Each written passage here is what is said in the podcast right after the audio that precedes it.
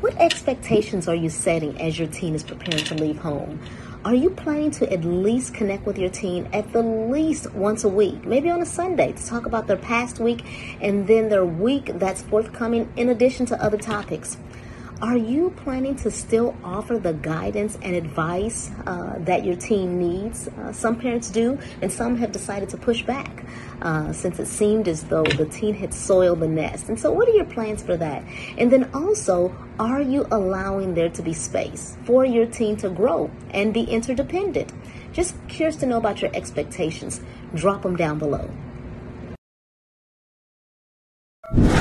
I'm Dr. Michelle Lloyd. Short Cast Club